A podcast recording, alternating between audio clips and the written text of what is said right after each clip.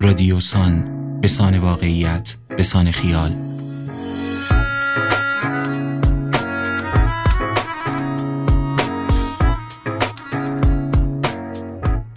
سلام من آرش صادق بیگی هستم. اینجا تهران است شهریور است و شما به پانزدهمین اپیزود از فصل اول پادکست های رادیوسان گوش می دهید این چهل و یک دقیقه صدای ماست.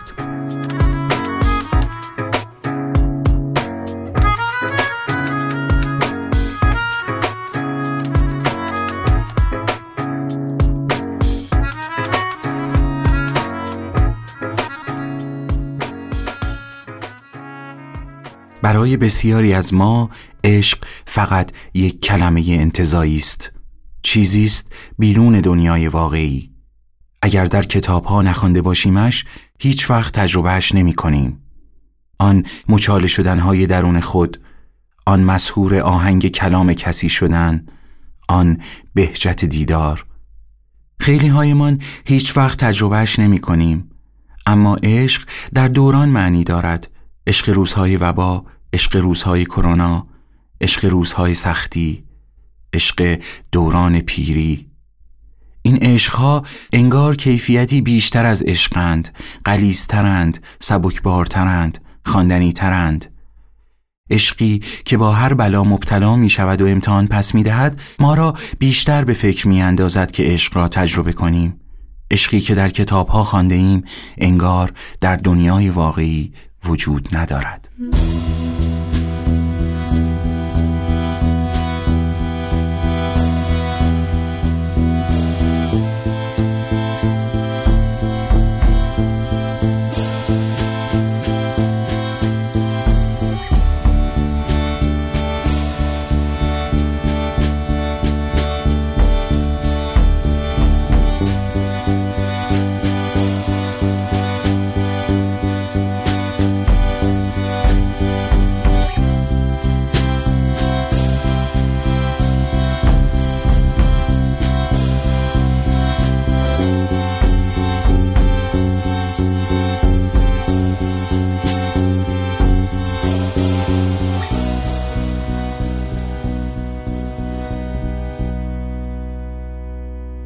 قصه های افسانه ای اینطور ساخته می شوند در زمانه دوری در زمانه پیری.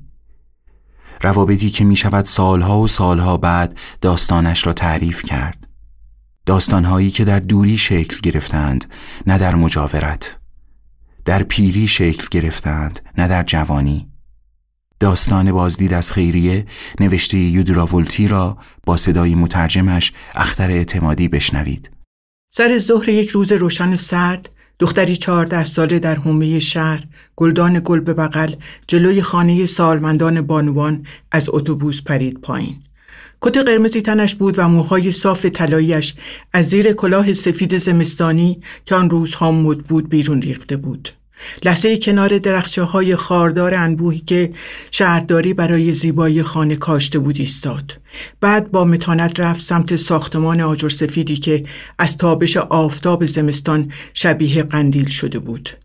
قریبانه از بلا بالا می‌رفت و گلدان را دست به دست کرد بعد ناچار شد بگذاردش زمین تا دستکشهایش را در بیاورد و بتواند در سنگین ورودی را باز کند به پرستار پشت میز گفت من پیشاهنگم اومدم ایادت قانونی محسن پرستار یونیفرم سفید به تن داشت و به نظر می رسید سردش است. موهای کوتاهی داشت که بالای سرش درست مثل موج دریا ایستاده بود. دختر نوجوان ماریان نگفت که این ایادت کمترین امتیاز از سه امتیازی است که می‌خواهد. پرستار پرسید آشنا داری اینجا؟ یک تا ابرو بالا انداخته بود و مثل مردها حرف می‌زد. ماریان تمجمجی کرد از بین این خانم های مسن نه هر کی باشه فرقی نمی‌کنه. با دست آزادش موهایش را پشت گوش خوابان مثل وقتهایی که علوم می‌خوان. پرستار شانه بالا انداخت و بلند شد. تا برود ته راهرو و در اتاق یکی از پیرزنها را برایش باز کند گفت چه گلدون سینره پرگلی هم آوردی. کفپوش راه رو تبله کرده بود. ماریان حس کرد دارد روی موج راه می رود اما پرستار اصلا عین خیالش نبود. راه رو بوی می‌داد مثل بوی توی ساعت. همه جا ساکت بود تا رسیدن پشت در یک اتاق. پیرزنی گلویش را مثل بعبع بره صاف کرد. پرستار همین در را انتخاب کرد مکس کرد دستهایش را باز کرد آرنجش را تا کرد و یک وری شد تا کمربندش را مرتب کند. بعد دوبار بلند به در اتاق تقه زد. زیر چشمی به دختر نگاهی کرد و گفت توی هر اتاق دوتان ماریان بی هوا پرسید دوتا چی؟ و تا دوباره صدای بعبع بره بلند شد هول کرد. به سرش زد بیخیال شود و برگردد. پیرزنی لای در را باز کرد. یواش یواش. تا پرستار را دید لبخندی زورکی و جنات چروکیدش را هولناک کرد. ماریان یک دفعه با زور بازوی قوی و بیحوصله پرستار هل داده شد تو. نیمروخ یک زن دیگر را هم دید که پرسالتر بود. با کلاه روی تخت دراز کشیده بود و ملافه را تا روی چانه داده بود بالا. پرستار گفت ایادتی. و بعد از یک حل دیگر چرخید و رفت. ماریان زبانش بند آمده بود. گلدان را با هر دو دستش گرفته بود. پیرزن هنوز همان لبخند وحشتناک و پت و پهن خوش آمد روی صورت استخوانیش مانده بود. ما تو منتظر. شاید یک چیزی هم گفت اما پیرزن توی رخت خواب اصلا نه حرفی زد و نه نگاهی کرد. ماریان یک دید دستی در هوا سریع مثل چنگال یک پرنده کلاه سفیدش را چنگ زد. همزمان چنگال دیگری هم او را توی اتاق کشید و به آنی در اتاق پشت سرش بسته شد. پیرزن گفت عجب عجب عجب. ماریان بین تخت روشویی و صندلی گیر کرده بود. آن همه اساس برای اتاق زیاد بود.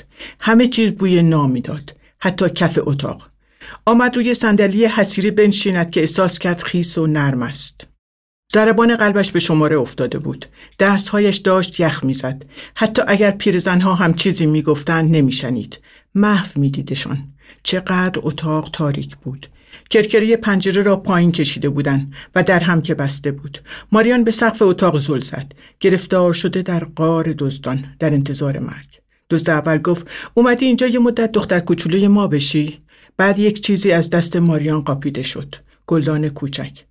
دزد اول فریاد کشید گل ایستاده بود و گلدان را بی هوا گرفته بود چه گلای قشنگی پیرزن توی تخت سینه صاف کرد گفت قشنگ نیستن هنوز هم نگاه نمی کرد اما حرفش را رک می زد. ماریان یکو صندلی را کشید و نشست رویش. پیرزن اولی ول نمی کرد. گلهای قشنگ قشنگ قشنگ. ماریان فکر کرد کاش لاقل نگاهی به گل و گلدان کوچکش انداخته بود قبل اینکه گلدان را ازش بگیرن. اصلا حواستش نبود خوب نگاهش کند. پیرزن توی رخت خواب به تندی گفت علف هرزه. پیشانی سفیدش پرچون و چروک بود و چشمهای سرخی شبیه گوسفند داشت. بالاخره سرچرخان سمت ماریان صدایش دوباره خش برداشته بود بابا کنان گفت تو کی هستی ماریان طوری هول کرده بود که اسم خودش هم از یادش رفته بود گفت من پیشاهنگم پیرزن توی رخت خواب درست مثل یک گوسفند به مخاطب نامعلومی گفت مواظب میکروبا باش. پیرزن اولی گفت ماه پیشم یکی اومد دیدن ما. ماریان که میخکوب صندلی بود با خودش گفت یک گوسفند یا یه میکروب. از روی تخت داد کشید نیومد. اومد. واسمون انجیل خوند و ما خوشمون اومد. از توی تخت گفت کی خوشش اومد؟ دهانش کوچک و غمگین بود درست مثل دهان یک حیوان خانگی. ما خوشمون اومد. تو خوشت اومد. من خوشم اومد. ماریان اصلا حواسش نبود دارد حرف می‌زند. ما خوشمون اومد. پیرزن گلدان گل را گذاشت بالای کمد لباس که از پایین اصلا دیده نمی‌شد. ماریان گیج مانده بود که پیرزن چطور توانسته گلدان را آن بالا جا بدهد. اصلا چطور دستش تا آن بالا رسید. پیرزن رو کرد به دخترک و گفت اصلا بدی پیر محل نزار. امروز حالش خوش نیست.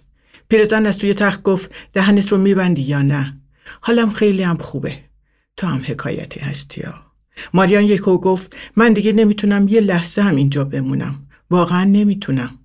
به کف نمور اتاق نگاه کرد و فکر کرد اگر حالش به هم بخورد حتما اجازه می‌دهند از اینجا بیرون برود. پیرزن خدنگ روی صندلی ننویی نشست یک تکه اساس دیگر و شروع کرد به جنبیدن. گل سینی چرکی را که روی سینش داشت با انگشت میمالید. توی مدرسه چه کار می‌کنی؟ ماریان گفت نمی‌دونم.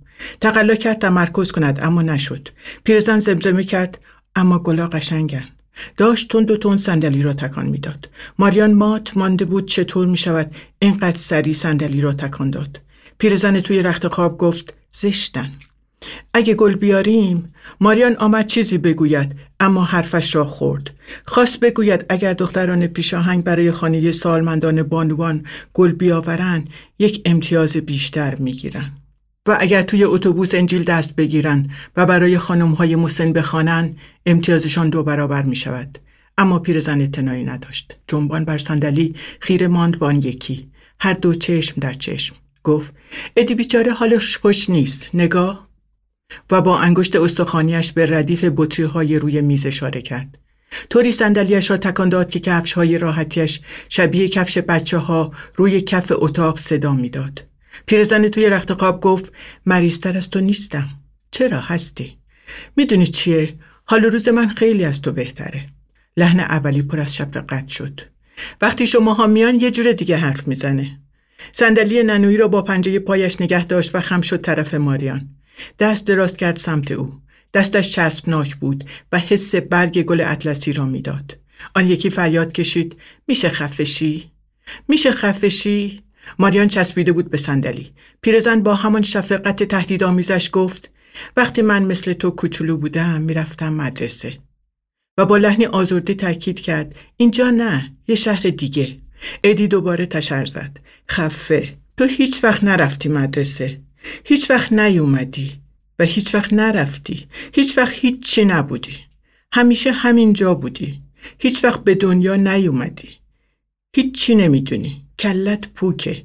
قلب تو دستات و کیف سیاه کهنت همشون خالین خودت به من نشونشون دادی. ولی هی زر می‌زنی زر می‌زنی زر می‌زنی. اونقدری که دیوونه میشم. تو کی هستی؟ تو یه غریبه ای یه غریبه.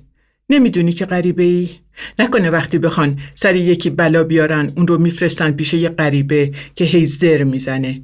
تکون تکون می‌خوره و خاطرات خسته کننده میگه.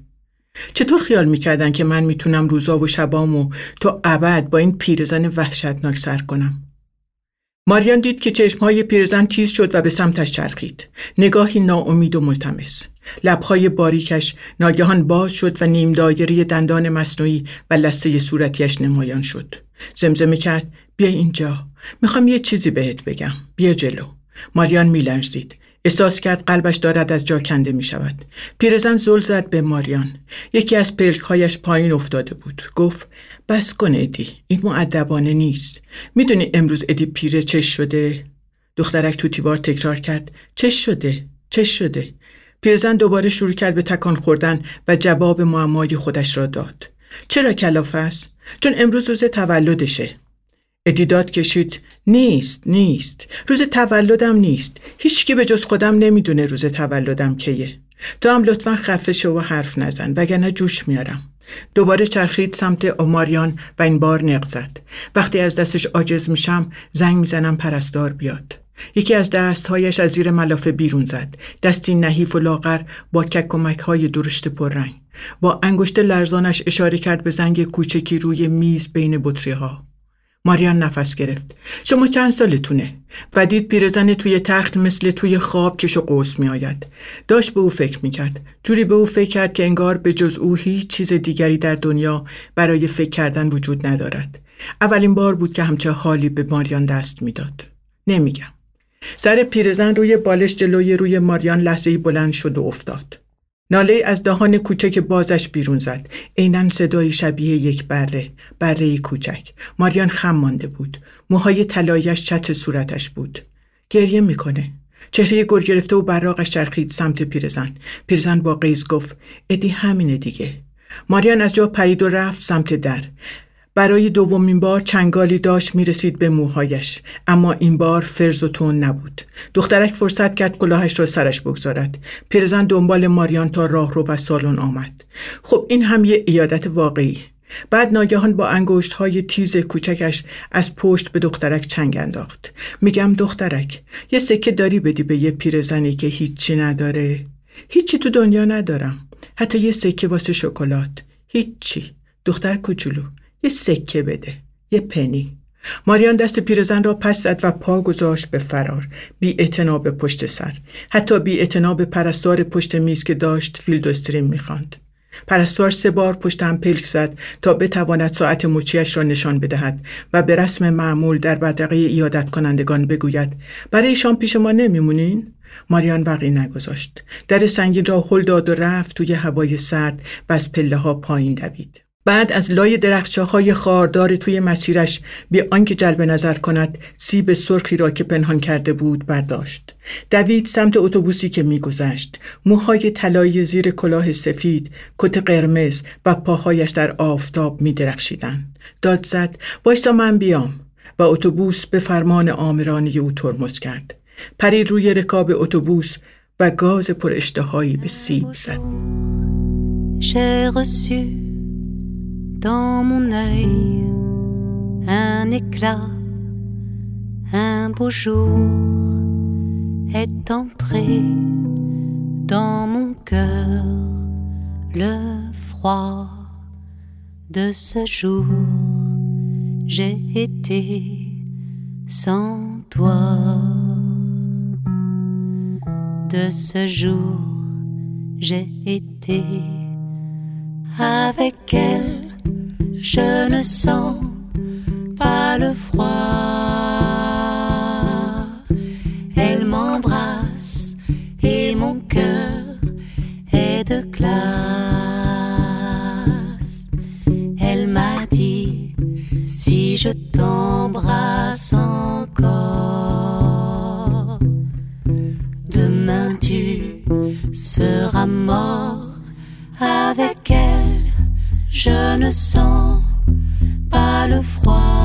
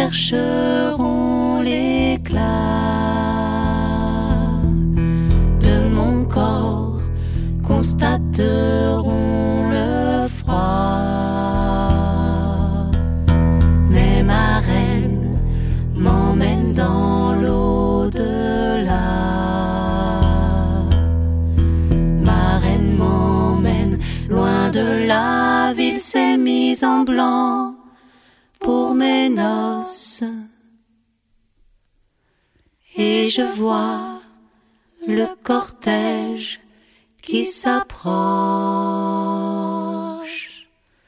découvrant dans la neige le mot éternité, découvrant dans la neige un homme وقتی عشق فرمان می دهد زندگی چیز بیارزشی می شود داستانهای عاشقانه همیشه پایانهای خوشی ندارند. تصویر مردها و زنهای موسپید که سالها کنار هم ماندهاند ساختند و عشق را دوباره برای هم تعریف کردند در اقلیتند داستانهای عاشقانه اکثرا داستانهای ناکامی اند. لیلی و مجنون، شیرین و فرهاد، وامق و ازرا همه ناکامند. داستان شب خاموش نقش جهان را با صدای نویسندهش مریم منوشهری بشنوید. سوم آذر پارسال بیبی بی مرد. موقع فوتبال دیدن من و عاشق حسن عادت داشتیم همیشه کلکل کنیم و سر نتیجه شرط ببندیم. آن روز هم همینطور بود اما این دفعه کلکل مبتزل و رنجور و بیجانی با هم داشتیم. کلکل از رنگ پیراهن تیمهای شهرمان شروع شد. گفتم بازی توی آبادان ها ناسلامتی معلومه ما زرتنمون می‌کنیم. گفت به جهنم زرد بپوشین این تونگا که تو توش میگوزی من توش ریدم مهم آخر بازیه و کاسه تخمه آفتابگردان را گذاشت جلوی دستم. توپ بین گوشه های زمین دست به دست می شد و همزمان صدای نفس های بیبی هم آرامتر و محفتر. منتظر بودیم. خیلی وقت بود که منتظر بودیم. مدت ها بود که بیبی داشت با شیب ملایم و سر صبری می مرد. دو سه روز قبلتر بود که گوشیم زنگ خورد. شماره خانه اصفهان بود. عاشق حسن گفت حال محبوب خوب نیست و سکوت کرد. از پشت سیمهای تلفن قبار صدایش را میفهمیدم. خودم می‌دانستم بیبی حال و روز خوبی ندارد. تا همین چند روز قبل پیششان بودم. بیبی توی بیمارستان بود که گفتم برای چند روز بروم و برگردم. اما حالا قبار صدای پیرمرد انگار خلقم را تنگ می کرد. گفت بیا اقلا تو بیا. توی دلم انقلابه. آوردمش خونه. جونش داره تموم میشه. دکترها گفتن دیگه نمیشه کاری کرد. و نمی‌تونیم از پس پیریش بر بیایم. منم از مریض خونه آوردمش خونه. فقط هر روز یکی میاد و از این رو به اون روش می‌کنه که بدنش زخم نشه. گفت اگه می‌خوای ببینیش زودتر وخی بیا. بعد مکس کرد. آرام و با تو معنینه گفت خودت ریزاواریز کن و به مامان و خالت بگو. اصفهان سرد بود. ذهنم مدام به حرف مگوی نقب می‌زد. خانه بیبی بی از این ساختمانهای رضاشاهی با حیات کوچک و حوز قدیمی و پنجره های مشجرش توی چهارباغ خاجو انگار بچه تخصی بود که توی صف آدمهای بزرگتر و تنومندی که بیخ تا بیخ دیواری نشسته باشند بین خانه ها و ساختمان های جدید برای خودش جای تنگ و ترشی باز کرده بی که بتواند پا دراز کند. بازی ساعت سه ظهر شروع شد. هر چقدر که توی تلویزیون می‌دیدم آفتاب توی آبادان با دست و دلبازی به خودش کش و قوسی می‌دهد اصفهان سرد و کم نور بود. دو نفری نشسته بودیم جلوی تلویزیون و به طرز دست و پا بسته ای انتظار میکشیدیم. گفتم می‌بریم ما. گفت حالا بازی تو خونتون باشه دلیل که نمیشه. بی هوا پرسیدم بعدش کجا میبریمش؟ پرسید کی؟ تخت بیبی بی توی همان اتاق بود. اتاق بزرگی که دو دیوار با پنجره های قدی و مشبک رو به حیات داشت. تمام تابستانهای بچگی من توی این خانه گذشته بود. گفتم بیبیم.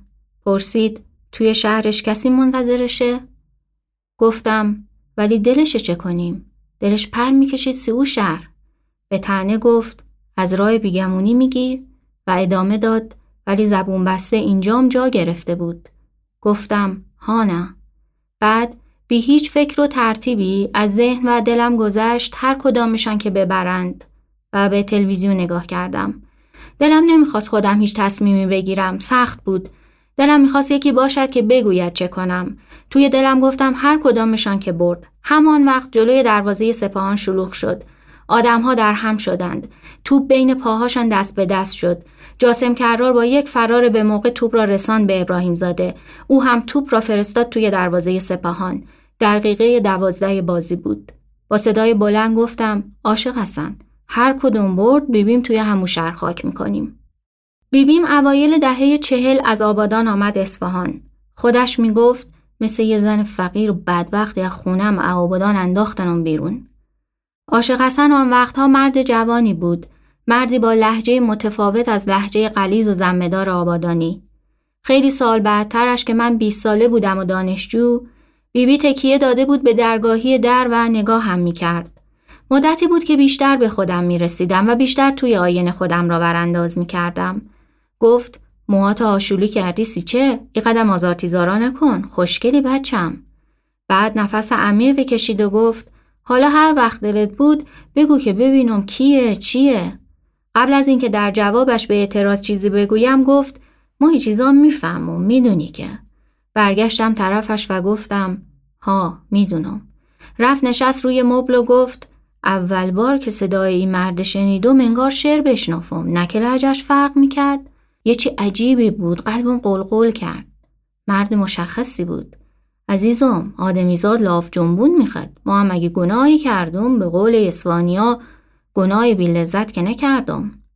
از پای تلویزیون بلند شدم و به عاشق حسن گفتم شما هم چای میخید؟ گفت دستتون درد نکنه. چای را که دادم دستش دستش میلرزید. دیدم انگشتر عقیق بیبی بی دست اوست سپاهان یک گل زده بود پرسیدم یعنی بازی یک یک تموم میشه؟ گفت نه شاید دری از آسمون وا شد. این را هنوز کامل نگفته بود که صدای سوت داور بلند شد.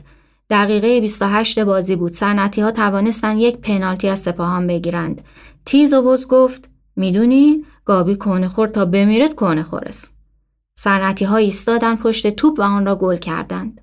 نگاه می کردم که آبادانی ها رفتن طرف کرنر و انگار بخواهند یزله بروند با دستهای رو به بالا شروع کردم به پریدن روی پاهایشان و بلند بلند خندیدن.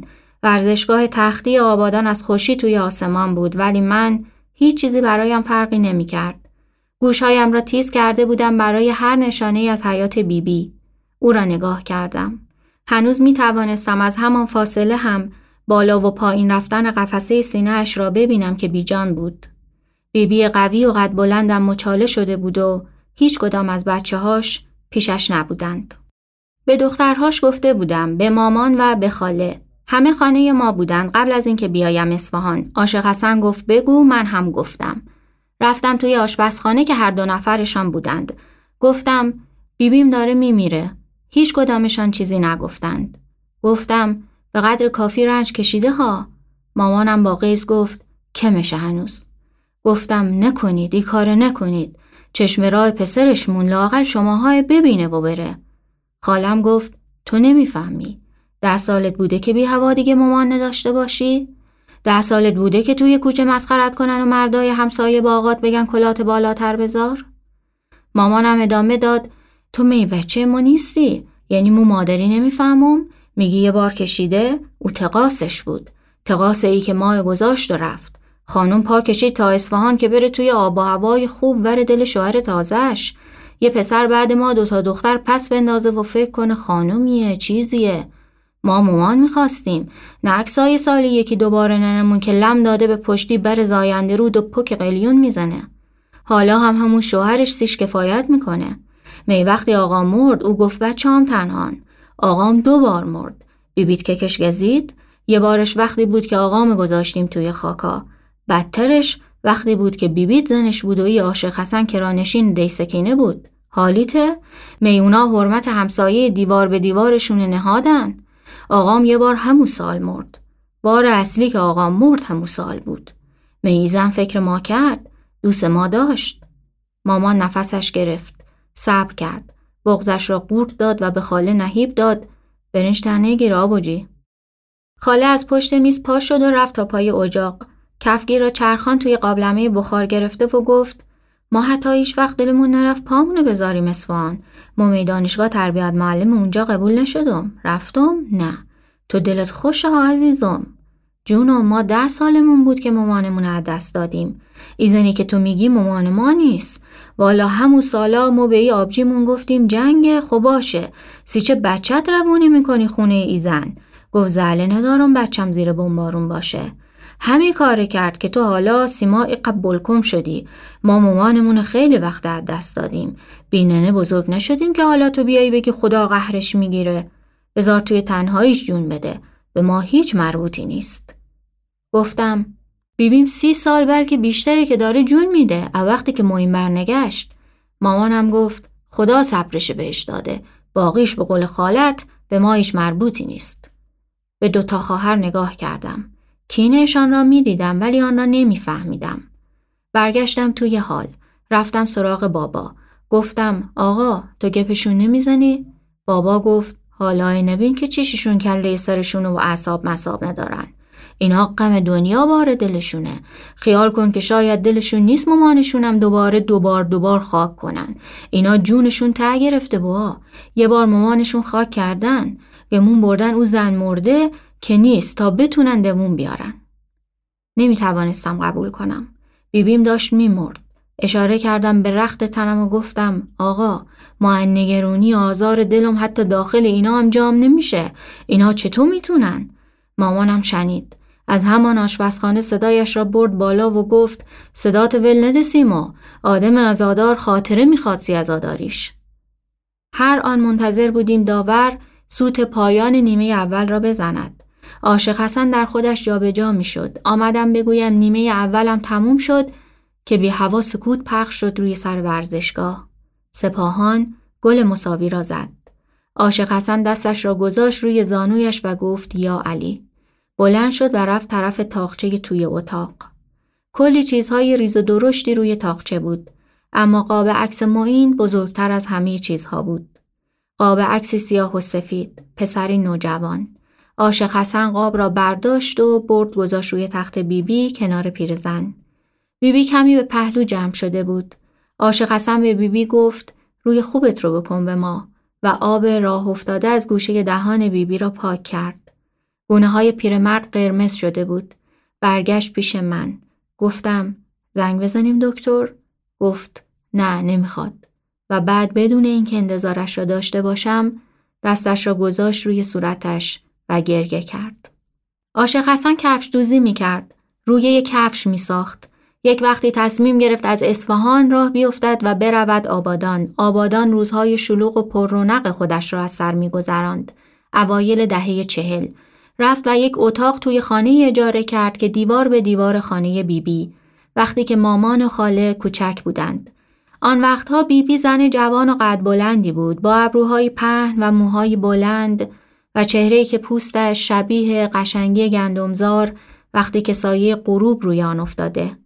بیبی بی جوان بود، خیلی جوان. همانقدر سرزنده که آن موقعها کارون یا زاینده رود جان داشتند. بیبی بی دلش را سپرد به عاشق حسن، بخچهش را جمع کرد و پناه آورد به اصفهان. عاشق حسن دستش را گرفت و آوردش توی این خانه.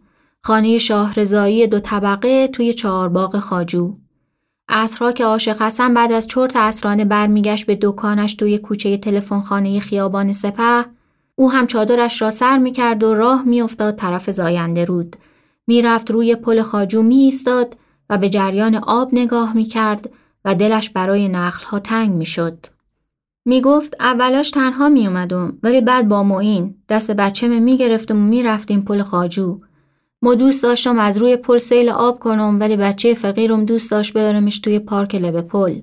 سی بچم آبادان می‌گفتم از نخلا، اوی از شط، از گرما که طوری میچسبید جنب آدمیزاد که نفست بگیره. همیشه می‌پرسید کی میریم آبادان؟ جوابی که نداشتم. چی می‌گفتم؟ ما توی او شهر دیگه جایی نداشتم. پناه بر خدا توی شهر خودم. حالا و توی این پاییز خشک پیرمرد گریه می کرد و نمی‌دانستم به او چه بگویم.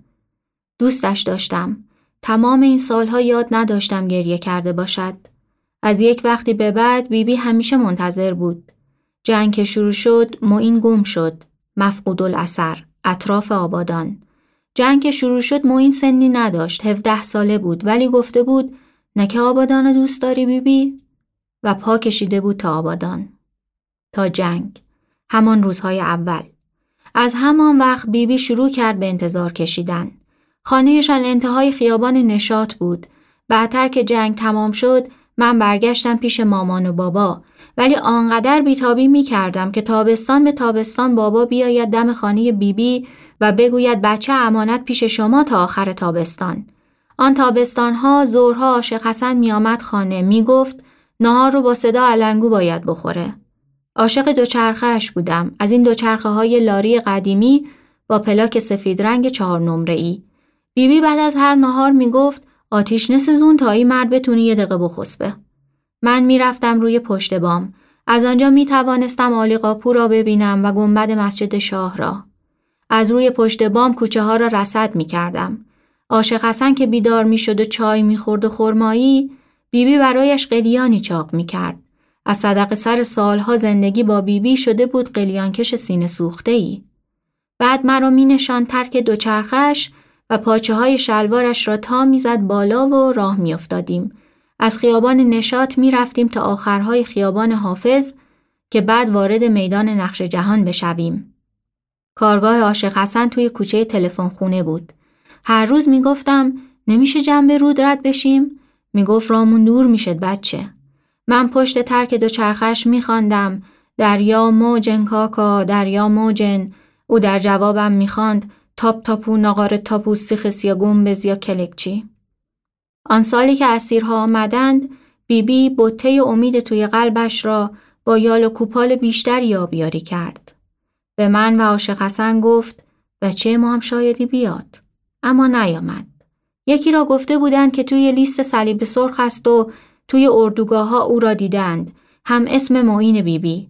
تا قبل از آمدن اسیرها هر پنجشنبه با بیبی می رفتیم تخت فولاد. شربت آبلیمو خیرات می کرد به مردم می گفت بچم گرماییه همیشه لعلم می‌زد دعا کنید برگرده. اسیرها که آمدند هم اسم معین هم آمد اما معین بیبی بی نبود. از صبحش جفتشان آماده بودند که بروند پیشواز. ظهر دست از پا راستر برگشتند. بعد از آن هر وقت با بیبی می رفتیم تخت فولاد شربت آب لیمو را که می‌داد دست مردم می گفت بچم طبعش گرم بود. دعا کنید یه پوتینش برگرده. یه دکمه لباسش حتی. آن ظهری که بی بچه بی خبری از معین برگشتند عاشق حسن نماند خانه گفت می‌روم دکان بیبی رفته بود توی خم پنهان پله ها نشسته بود و مینارش را کشیده بود روی صورتش و مویه می کرد. عاشق حسن صدایم زد و گفت تو هم بیا بذاری میزن تنها باشه. از خانه زدیم در. رقیق و دست و دلباز شده بود. سر دوچرخه را خم کرد طرف زاینده رود.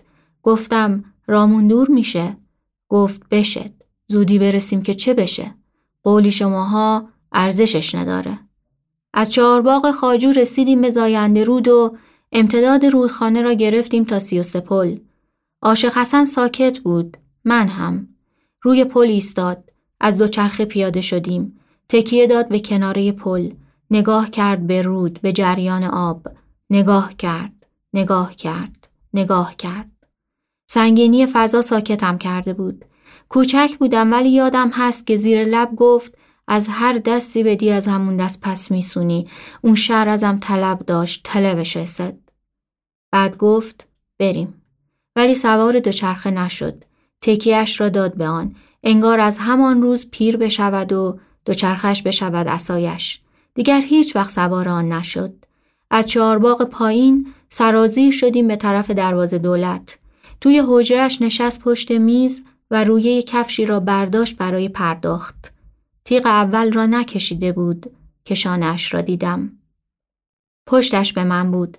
خم شده بود روی میز و فقط دیدم شانه هاش لرزیدند. بی هیچ صدایی. بچه بودم. یخ کردم. شانه های پهنش خیلی غمگین می لرزیدند.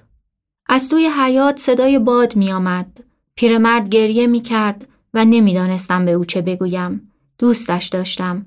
تمام این سالها یاد نداشتم گریه کرده باشد. نیمه دوم بازی وسط صدای حقحق پیرمرد شروع شد. هر دو تیم انگار توی زمین مبارزه باشند می جنگیدند. توپ می آمد و می رفت و دروازه ها بسته مانده بودند. هوای بیرون سوز سختی داشت. عاشق حسن کمی خودش را جمع جور کرد و باقی حققش را خورد. گفت هوا بوی برف داره. سوا فردا شاید برفی ببارد. گفتم خدای محمد کمک کنه که تا اینجا برف و بارون خوبی در بگیره بلکه زاینده رود آب برداره. چیزی نگفت. با خودم فکر کردم اصلا گوش می دهد؟ دقیقه 89 جاسم کرار برای صنعت خطا گرفت. دقیقا پشت 18 قدم. جاسم کرار ایستاد پشت توپ و ضربه زد. توپ قوس برداشت و رفت کنج دروازه. در هر حال دیگری بودم از خوشی می پریدم هوا. اما حالا فقط به هم نگاه کردیم. پنج دقیقه بود که از بیبی بی هیچ صدایی نشنیده بودم. بدنم یخ کرده بود. عاشق حسن صدای تلویزیون را قطع کرد. توی زمین کرار دوید طرف نیمکت که بپرد توی بغل مربی. جهان برایم در سکوت وهم برانگیزی قوطه می‌خورد. عاشق حسن دست گرفت به زانو که بلند شود. تا بخواهد برسد به تخت بیبی بی من هم بلند شدم و رفتم توی حیات. از پله های کنار حیات دو طبقه رفتم بالا تا روی پشت بام. آن بالا چشم گرداندم تا دور. به خیالم نقش جهان خاموش بود. هنوز مانده بود تا از آن مغرب و آسمان هنوز نور داشت. اما من تاریک بودم. توی کاسه چشم هام تاریک بود. تا هر چقدر چشم کار می کرد نگاه کردم. می‌دانستم نیست اما نگاه کردم بلکه نخلی ببینم و بروم بیبی بی را زیر همان خاک کنم اما هیچ نخلی نبود. هر وقت با بیبی بی لب زاینده رود بودیم می‌گفت هر وقت دلم تنگ میشه سیکارون میوم اینجا فقط کاش یکی دو تا نخلم داشی شهر. صدای لخلخ دمپایی عاشق حسن را شنیدم. یکی یکی و سنگین سنگین از پله های ایوان رفت پایین. بعد صدای آب شنیدم. ندیده می‌دانستم دارد دست می‌برد توی حوز و وضو می‌گیرد. به شهودی دردناک می‌دانستم وضو که بگیرد همان کنار حوز می ایستد رو به قبله. داشتم توی ذهنم تصورش می کردم که صدایش را شنیدم. صدای الله اکبرش بوی مرگ بیبیم را می‌داد.